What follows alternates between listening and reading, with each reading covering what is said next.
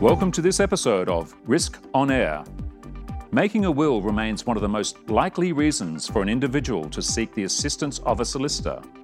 With an ageing population, more wills are being made and changed by people of advanced ages when illness or disability are much more likely to affect a testator's capacity.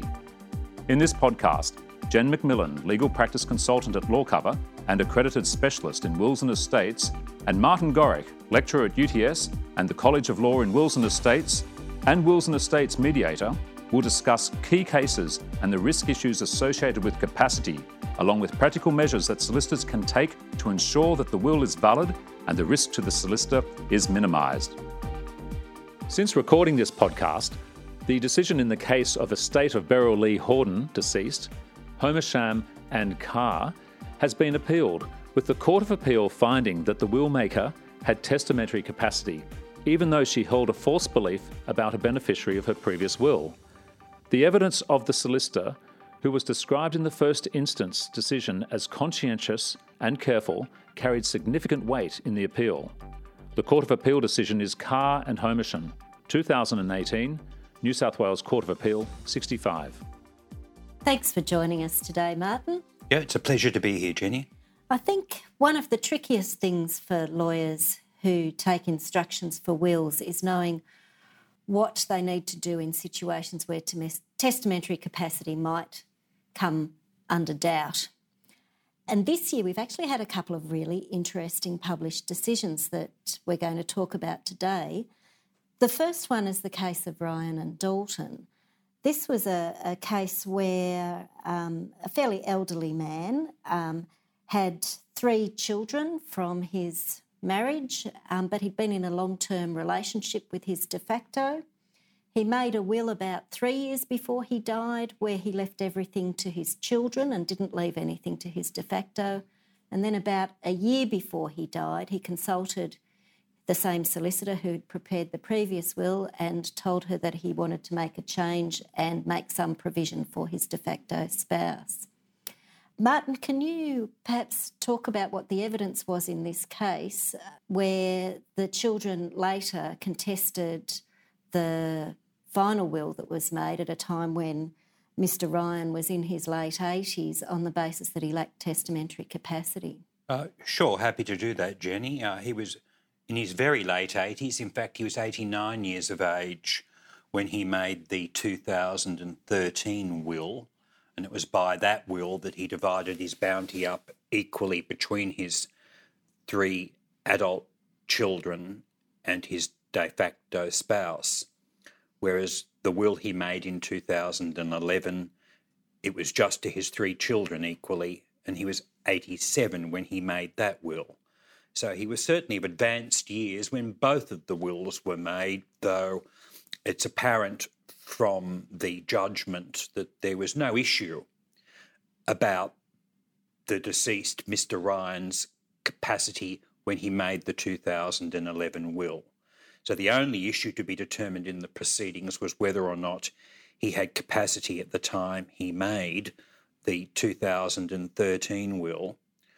What's interesting, of course, is that Ms. Dalton, the solicitor who drafted the 2013 will and attended on the deceased for the purposes of having that will executed, was also the solicitor who took instructions from the deceased in relation to the 2011 will and had been his solicitor between 2011 and 2013 and possibly before that as well.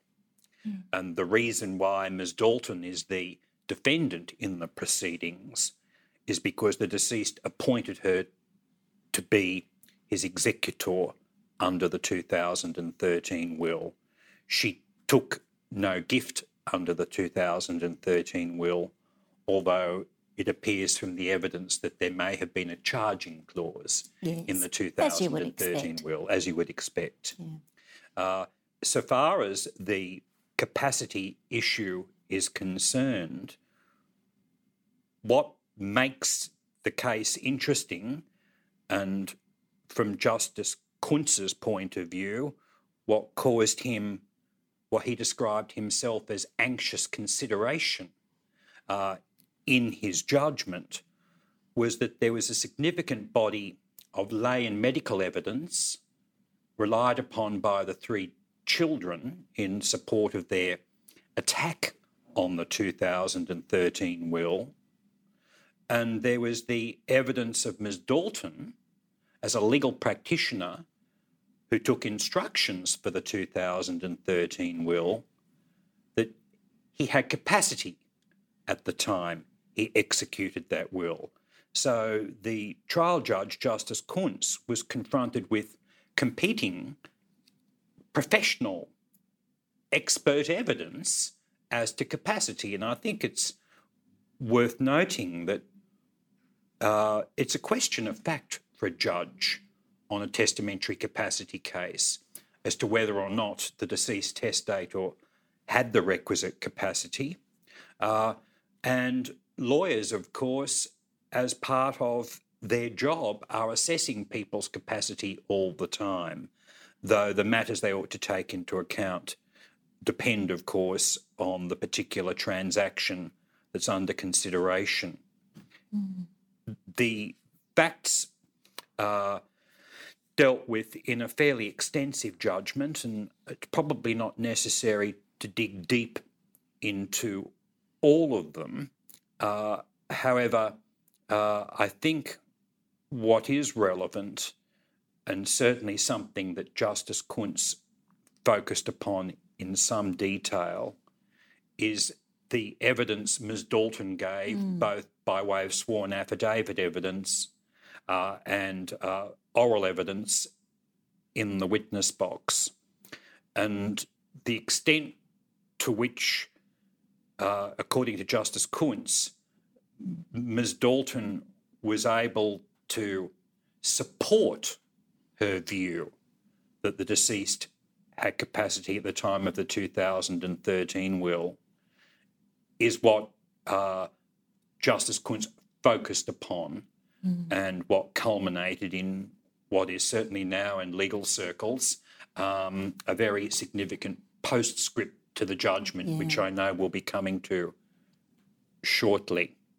Um, I wonder if it might be helpful just before we come to the postscript to just uh, refer to some aspects of Ms. Dalton's evidence about her attendances on the deceased that Justice Kunc thought were significant uh, and, in some respects, uh, thought were um, uh, insufficient to enable mm. him to find. I think that would be good because my reading of this case is that for a lot of solicitors, they would look at what Ms. Dalton did in this case and would compare it to their own practice and not necessarily consider that they would have done things terribly differently. So, so I think it, it's really worthwhile looking at what aspects of what Ms. Dalton's practice were that attracted some criticism. All right, perhaps a good place to start then is that part of Justice Kunc's judgment where he actually reproduces uh, significant slabs of Ms. Dalton's affidavit evidence, which of course was her evidence in chief, and also her oral evidence, which of course was evidence that was adduced in the course of cross examination. And uh, one aspect of her evidence, of course, focused on the occasion when she took instructions mm. to the will. It's worth noting here that at this time, Mr. Ryan was living in a nursing home, and because of mobility problems, he wasn't able to see Ms. Dalton in her legal office, and they organised to meet, as I recall, at a coffee shop. It, it, was a coffee shop in Orange, and that's where Ms. Dalton's practice is, and uh, it was in the Orange uh, area that the deceased and his de facto spouse lived as well. And uh, uh I, I agree. What might otherwise have been perhaps a curiosity in the facts uh, was explained by the fact that he could not attend on Ms. Dalton in her office because it was the top of a steep flight of stairs. I think what's significant is, uh, in the context of the timeline, uh, Ms. Dalton took instructions from the deceased on the 17th of January 2013. A few days before that, the deceased's de facto spouse, Deirdre, had contacted Ms. Dalton to arrange for the attendance by Ms. Dalton on the deceased. And I guess that's a bit of a red flag, isn't it, when it's not the will maker themselves who's contacting the lawyer? I, I think it is. Uh, and if it isn't at the time, it really should become a red flag if it becomes apparent that one of the changes or uh, one of the provisions of the proposed new will are going to benefit the person who, Who did the contacting? the appointment. Of course, uh, uh, the deceased de facto spouse also took the deceased to the cafe, but whenever there's a, a frail or incapacitated person in the physical sense, it's kind of unsurprising that a family member will help. And it is apparent that uh, Ms. Dalton uh, waited until the de facto had left the cafe before she took instructions from the deceased. And, a that was a good thing. prudent thing to do, uh, and quite clearly the right thing to do in the circumstances. However, at the time that the appointment was arranged by the de facto, and that took place in the course of a telephone conversation with Ms. Dalton, the de facto informed Ms. Dalton that the deceased could no longer see well enough to read or write. Now, that's a pretty significant indicator that a client is suffering from a disability. Uh, he's sight impaired. Uh, and uh, I think the significance of that is starkly brought into relief uh, when it's understood that after the draft will had been prepared, it was put in an envelope and it was posted to the deceased, care of his de facto spouse's home address, inviting him in the covering letter to consider the terms of the draft will. Yeah. So Uh, you know who's going to be reading the will. Exactly. and we know who's going to convey the contents of the draft will to the will maker.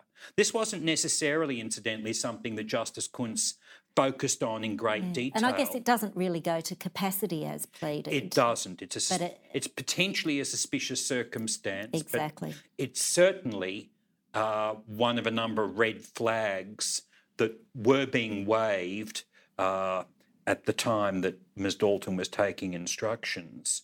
She gives evidence in her affidavit that Justice Kunc reproduces in his judgment about the deceased having been bright, happy, and talkative.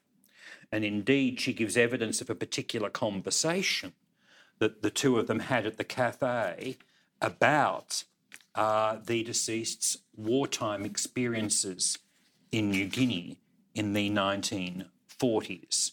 And one has to assume that she adduced this evidence in chief because she thought it was an indicator of his uh, capacity to communicate.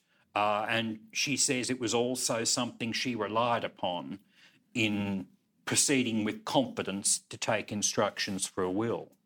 The plaintiff's submissions address this evidence. Remember, the plaintiffs are the adult children who take under the prior will.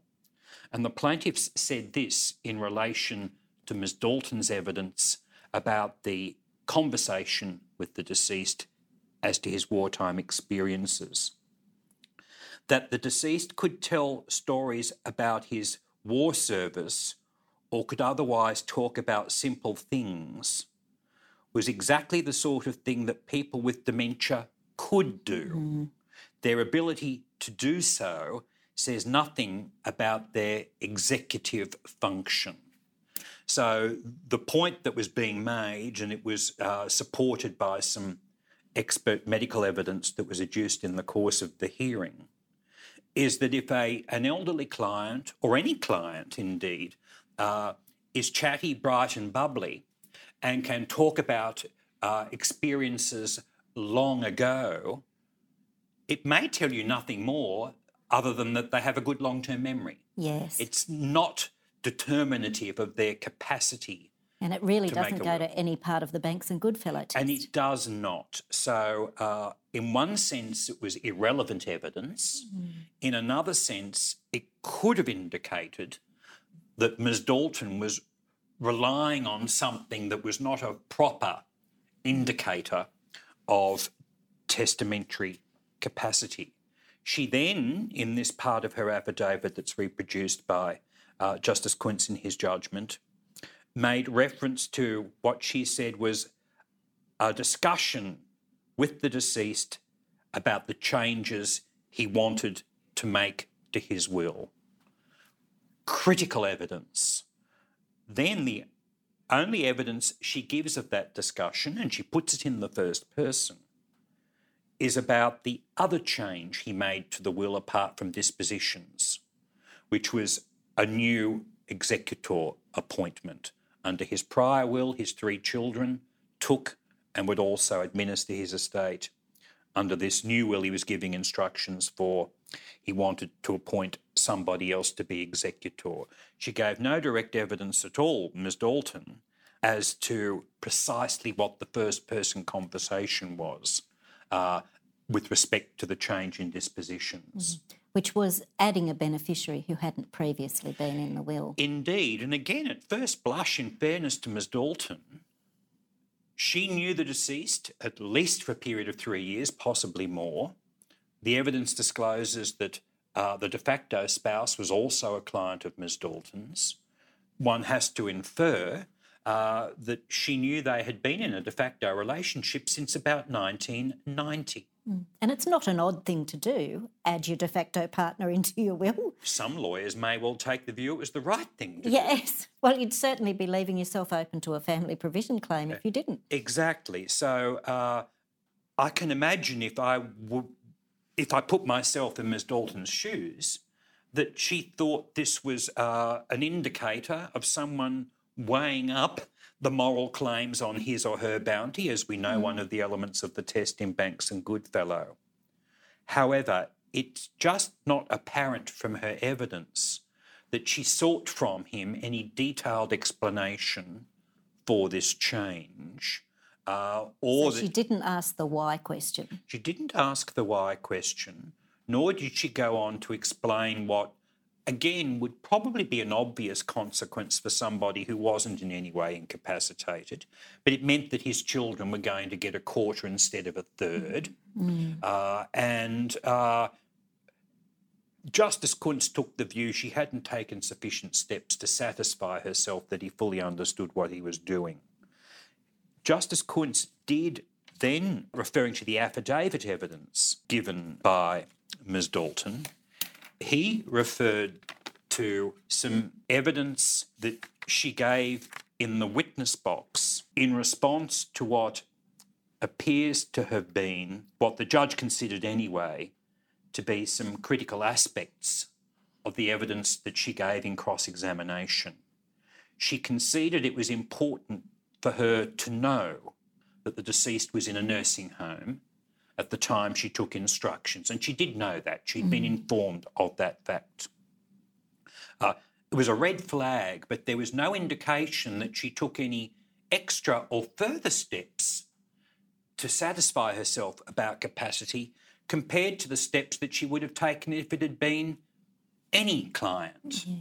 The other matter that the judge referred to is a concession she made that she knew he was vision impaired and she'd assumed from what the de facto had told her that he could no longer read and write, but no indication that she approached her attendances on the deceased any differently, despite having been uh, seized of that piece of information. In cross examination, Ms. Dalton conceded that she was not aware of the Law Society's guidelines concerning the approach to clients whose capacity is in doubt. Um, and whilst that publication by the Law Society, I think it's known as When a Client's Capacity is in Doubt, a practical guide for solicitors, it was a, a document that the medico legal expert, Dr. Wijeratne, himself referred to Yeah. in his report.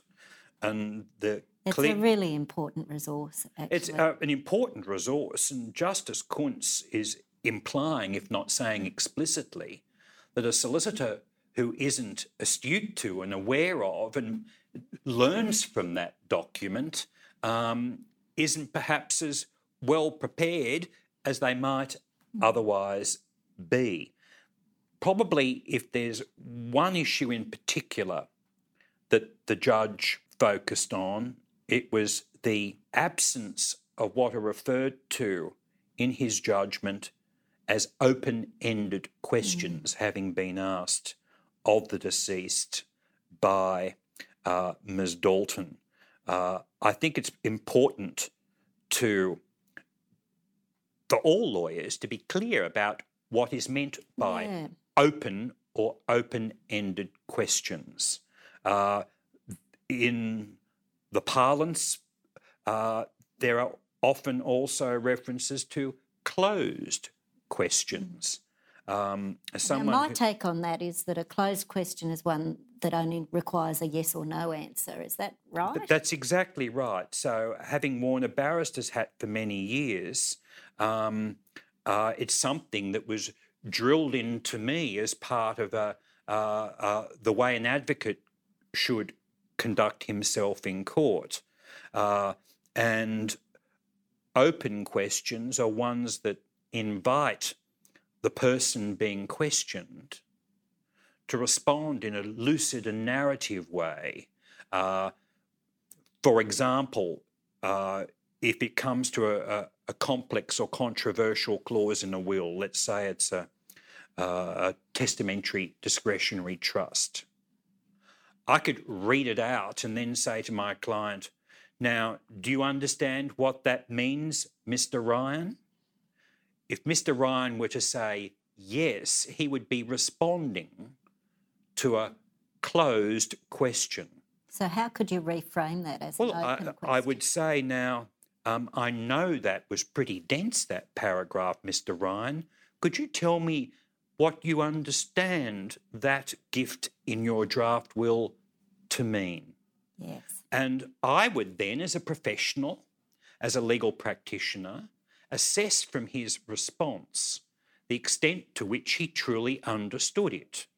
And if red flags had been waving around in the course of my attendance on that client in that scenario we're discussing, I would, of course, be making a very careful file note, not only of my questions, but also my client's answer.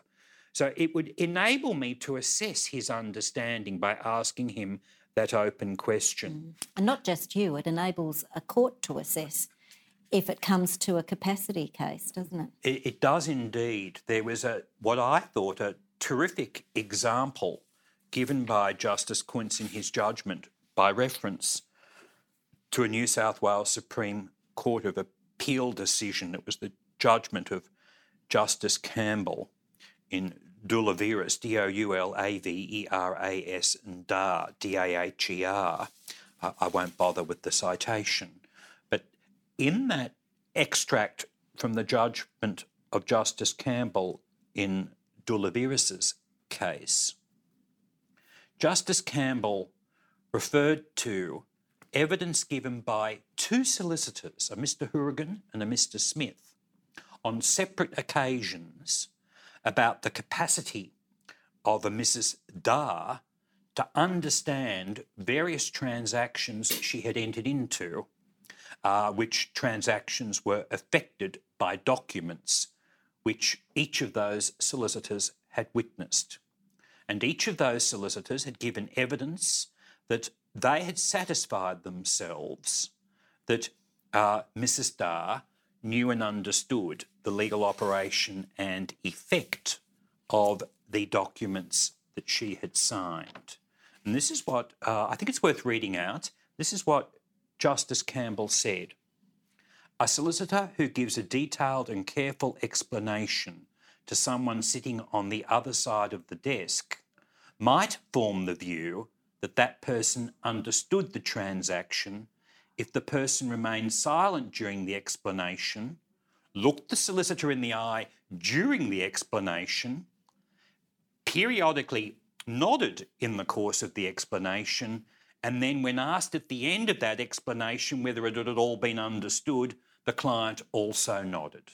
So the Justice Campbell was saying, I can see in those circumstances why a solicitor would think that the client had understood what had been uh, imparted to the client. And then Justice Campbell gives this alternative scenario. Alternatively, a solicitor might form the view that the client understood everything on the basis that the client on the other side of the desk periodically asked questions that related to the subject matter. So, in that situation, a legal practitioner who's having an engaged conversation rather than giving a lecture, having an engaged conversation with the client is not only able to form a view about the client's capacity to know and understand and appreciate the legal operation and effect of whatever the document is that they're signing, but then a judge at a trial is able to look at the view the solicitor came to about the client's capacity. And if it was only based on a nod, a judge is going to be less convinced of the accuracy of the solicitor's view than if the solicitor's evidence discloses that the client was asking informed questions, responding to open questions. So I think really one of the key factors, and perhaps you'd like to cut to the postscript mm-hmm. now to Justice Kunc's judgment, but one of the key factors in this judgment is how critical a solicitor's evidence of the communications with the client yeah. is to an overall determination. And how something. important that it's a two way street. It's got to be a two way yeah. street. And when you think about it, how can a, a legal practitioner with absolute confidence be certain that their client has understood everything unless it's a sophisticated client, a professional litigant, like an in house solicitor from an insurance company mm. uh, who has farmed work mm. out to an external firm. Scenario then you would make lots of assumptions. Uh, and you'd rely on them to tell you if they didn't but when understand. you have 89 year old Mr. Ryan. Who can't even see. Yes, yeah. Can't walk upstairs. Yeah. I think I think it's good that we cut to Kunc's postscript now because Kunc made some very direct comments addressed to the legal profession at large about what he thinks it would be reasonable for a court to expect a solicitor to have done. Yes, a, little unusual, really. I, yeah. I can't recall that often having seen. No, and I think as solicitors, we ignore this at our peril. It's no points bulletin, isn't it? yes, exactly. Exactly. And my reading of it is that he set the bar fairly high and possibly higher than I would have expected. Uh, yes. Uh, I mean, when does the bar get too high? Perhaps when we get to our next case, we can look at that. And mm. uh, Justice Robb, I know in the next case, nuances things differently. It's nevertheless not a bad checklist when mm. red flags are flying. Yeah. Uh, so I think we should go through each of his points. What do you say? Uh, I'm, I'm, more than happy to do that. So, looking at um, paragraph uh, 107, uh, the first uh, point that Justice Kunc makes is that the client should always be interviewed alone, and that if an interpreter is required, Ideally, the interpreter should not be a family member or proposed beneficiary. Uh, that would go to suspicious circumstances yeah, as well as capacity sensible. and undue influence issues. Yeah. It's very sound advice. Um, sometimes I think it's probably a bit challenging. Um, I remember in practice becoming aware of a situation that cropped up in Coffs Harbour about 10 years ago an elderly gentleman was literally wheeled into a solicitor's office uh, by a younger person in circumstances where there was no appointment. And the younger person asked the receptionist if it was possible for a solicitor to attend upon the elderly gentleman urgently uh, for the purposes of making a will.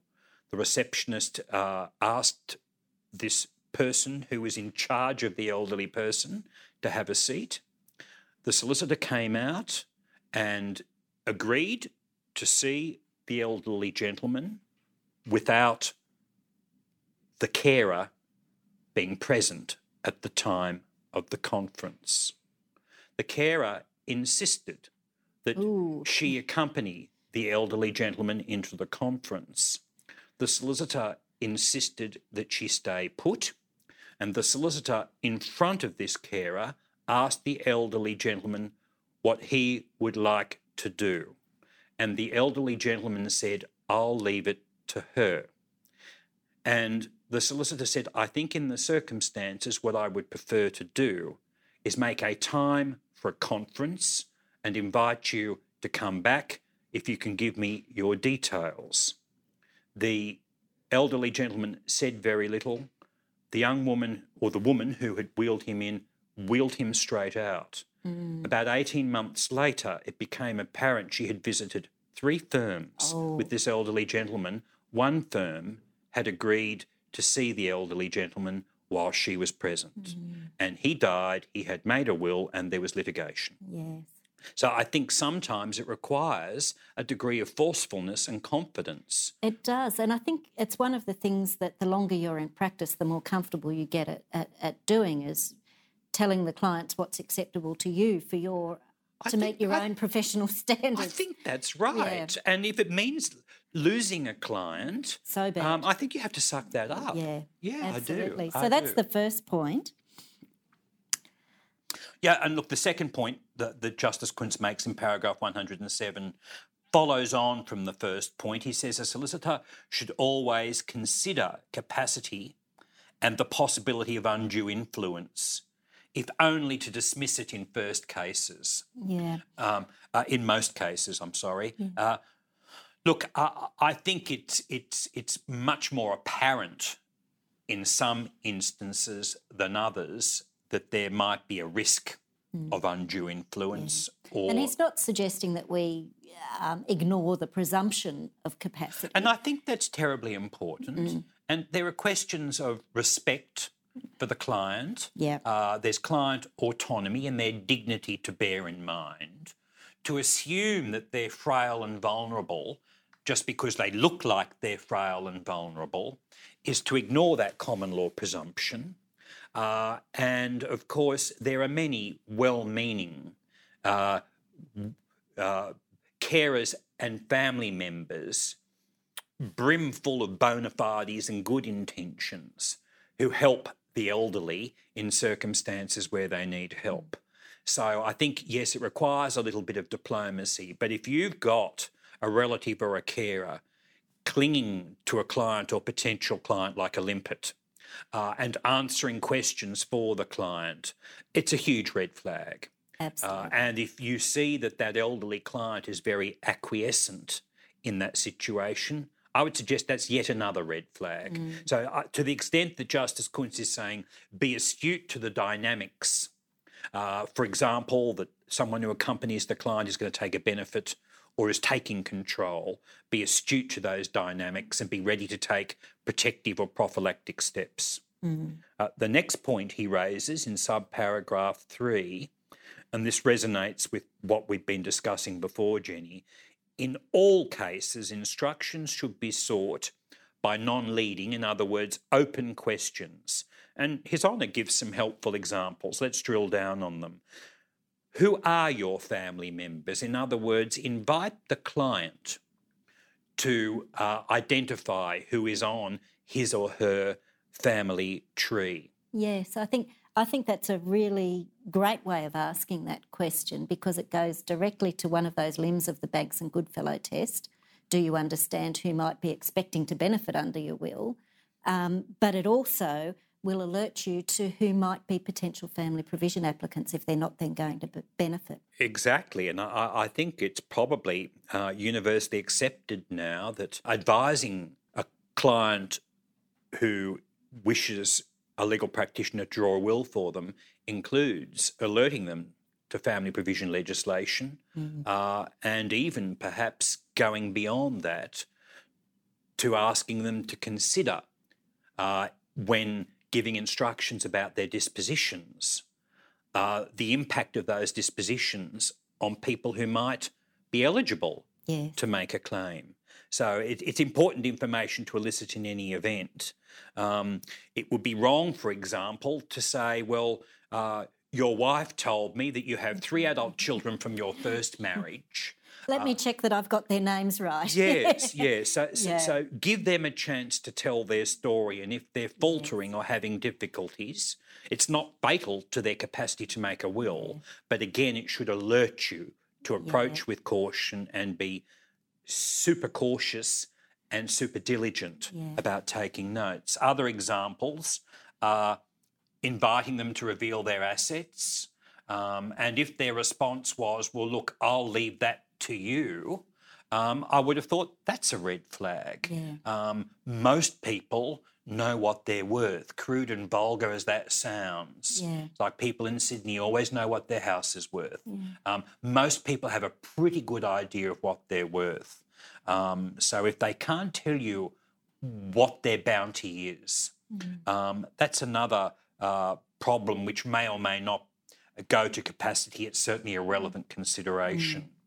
Uh, and then I think, obviously, you ask them who they want to provide for. Uh, but then I think this is a terribly important question. Why have you chosen to make your will in that way? Why are you instructing me to um, depart from uh, your previous will Yes. and include or remove somebody from participation in your bounty? Obviously, the questions and the answers should be carefully noted. Yes. Um, I don't the know law what. cover file note message yet again. I mean, personally, I find it very difficult to have an engaged conversation with somebody and be writing down every Mm. word that's said. Um, so I think there's nothing wrong with asking the client's permission to record Mm. the interview and then transcribing it later. I think that's a great idea. Ideally, if you've got the resources in your office, you bring somebody else along and they can be the note taker while you're engaging with the client. That's another way of approaching. it. Oh, well, that's interesting. It's something I've often thought about because a frequent uh, cross examination approach of legal practitioners in testamentary capacity cases is to grill the solicitor about precisely when the file mm. note was made. Mm. And often, of course, a solicitor would take rudimentary shorthand file notes and later that day or even the following day either dictate but hopefully not six years later. hopefully not six years later, but they would embellish, and by that I don't mean falsify, but, But they would fill out. They would fill out a rudimentary file note based on their recollection as well as the rudimentary and we all know how faulty recollection can be. and how a good cross examiner can make more headway than probably is fair, Yeah. but can still make headway out of that. Yeah. Suddenly, it looks like the solicitor did not make a contemporaneous file note, Mm. but one that was 12 or 24, even more hours or days later. So I can see recording might have a place. Yeah. The other thing to remember is that everybody these days carries a mobile phone, and that mobile phone can be used as a recording device. Well, quite. yeah, quite. so it's um, yeah, it's not good enough to say you don't have the equipment anymore. No, that, that, that, that's very true. Uh, the other uh, point uh, that is made, and this is almost put in a mandatory way, Justice Kunc says at subparagraph 4 of paragraph 107 in the case of anyone, little a, who is over 70, oh my goodness, seventy seems very young to me. Well, it just seems extraordinary to me that that ought, or, or not extraordinary, but I, I think that's uh, not of itself something I would call a red flag. no, It's a little ageist to assume that suddenly at 70 you're a bit wobbly. Yeah. Um, I think that might be the statutory retirement ages for New South Wales Supreme Court judges, so that might be why it was on Justice Possibly. horizon. There are many, many barristers Yeah. at the bar practicing in their and I suppose if you've got to draw the line in the sand somewhere, yeah, even so, uh, I think it's important not to be ageist in your approach to clients. Again, we uh, afford them the presumption of capacity. Uh, they are coming to see us in circumstances where they're exercising freedom of testation and client autonomy uh, is is is something that's important and to uh, the danger is that you start to patronise, I think. But uh, So we've got over people over 70, 70. is a red button or a red flag if the client or prospective client is being cared for by someone or resides in a nursing home or other uh, kind of care institution, um, uh, His Honour indicates that there should be uh, inquiries directed not only to the client, but the client's carer or the staff at the nursing home or facility, whether there are any concerns about capacity. And His Honour goes on to say, including concerns about capacity resulting from any diagnosis, behaviour, mm, or medication that the client might be on. I mean, I think one thing that His Honour doesn't say here is that you also need to be aware of your obligations of confidentiality.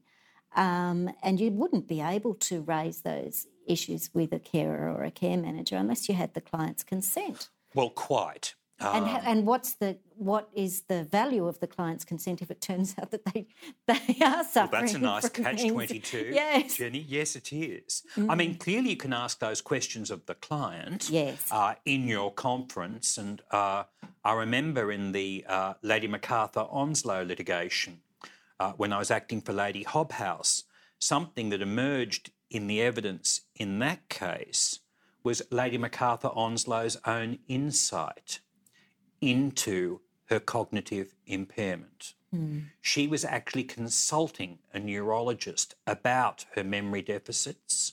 She was actually talking to her family uh, and carers about her concerns with respect to some kind of onset of some kind of dementing mm. illness. So, for example, if your client revealed that they had memory problems, on one view, that's a worry, but on another, if they have insight into that, uh, that could well mean that they still have the mm. capacity to make the will. Yes. Uh, and in fact, you've made the point to me before that understanding that you can write a document that determines what happens to what you own when you die is probably something that's fairly fundamental and might be one of the last things that a person who has diminishing capacity loses. I think that's exactly right. So, uh, again, in an ideal world, of course, what Justice Kunc is suggesting uh, would be of great assistance not only to the legal practitioner uh, when he or she has to decide capacity, but uh, if that information is gathered, it can be used uh, later on as well.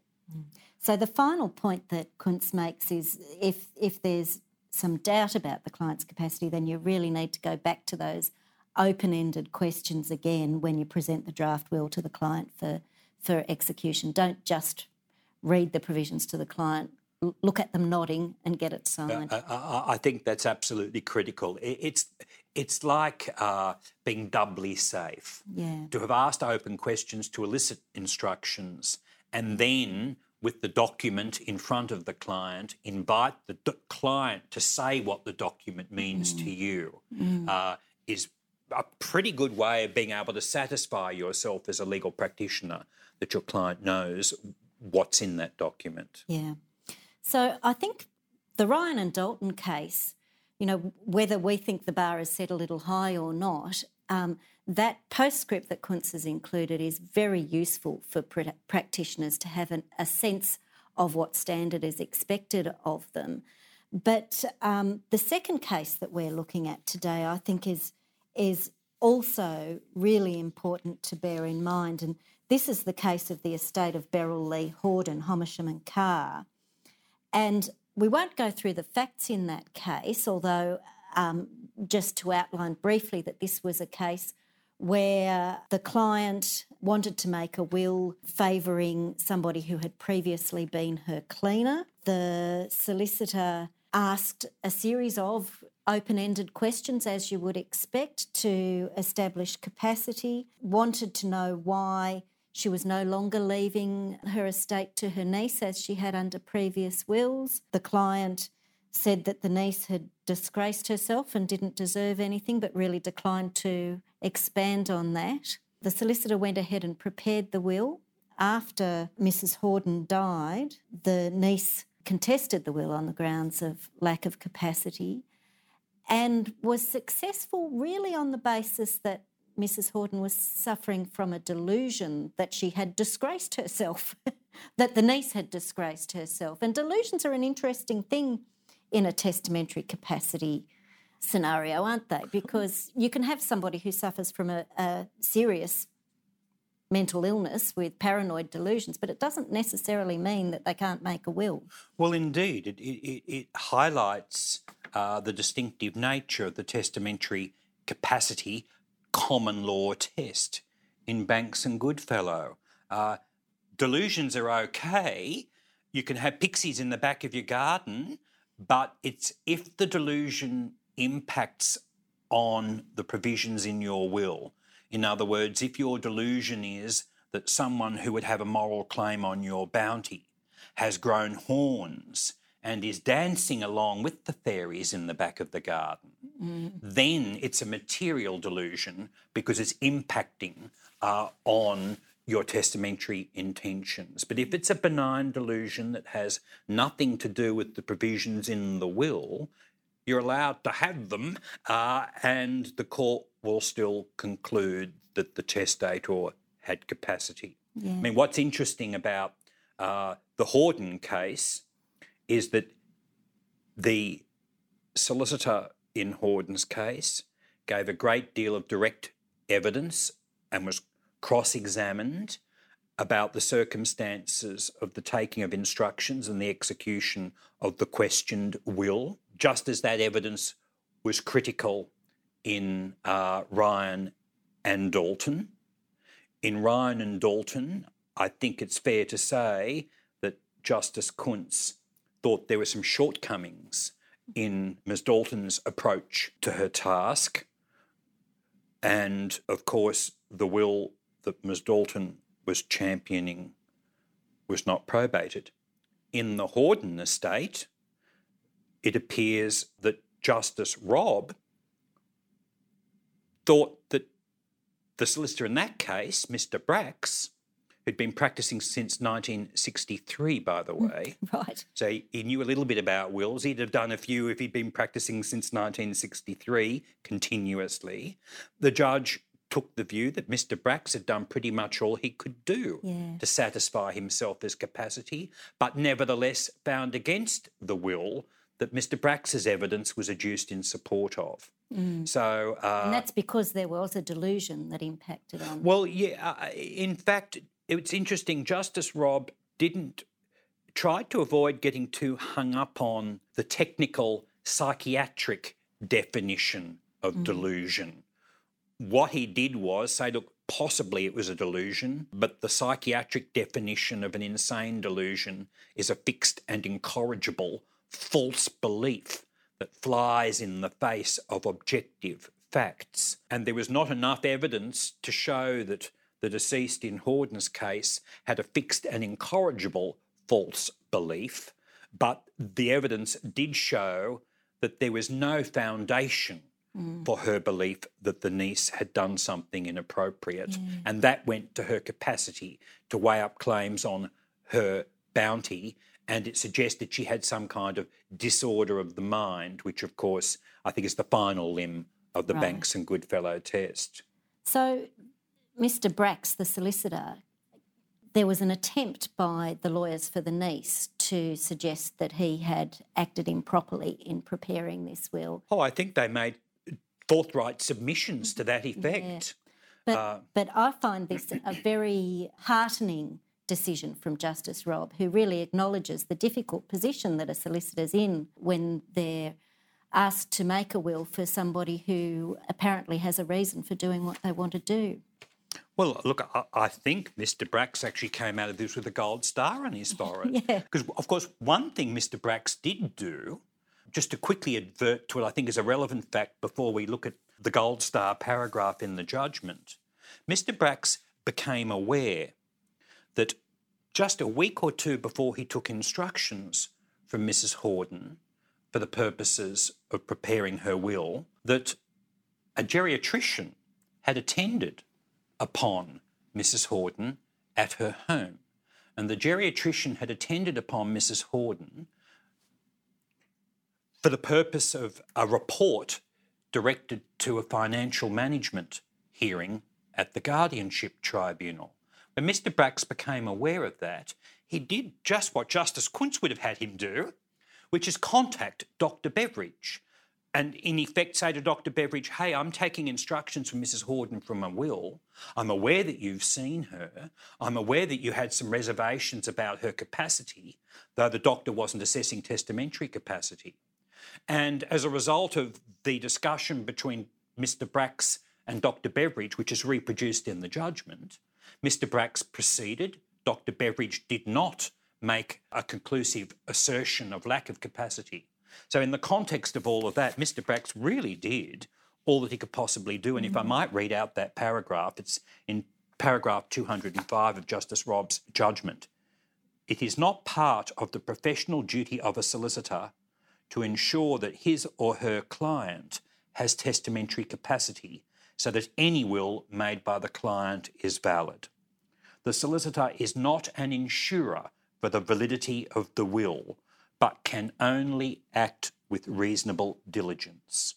Where, as in the present case, a court later finds on all of the evidence that a client who suffered at the time from moderate to serious dementia was in fact actuated by some false belief concerning the entitlement of an existing beneficiary under an informal will and the existence of that delusion, even if not insane, uh, vitiated the client's capacity, the responsibility for that outcome should not be laid at the feet of a careful solicitor.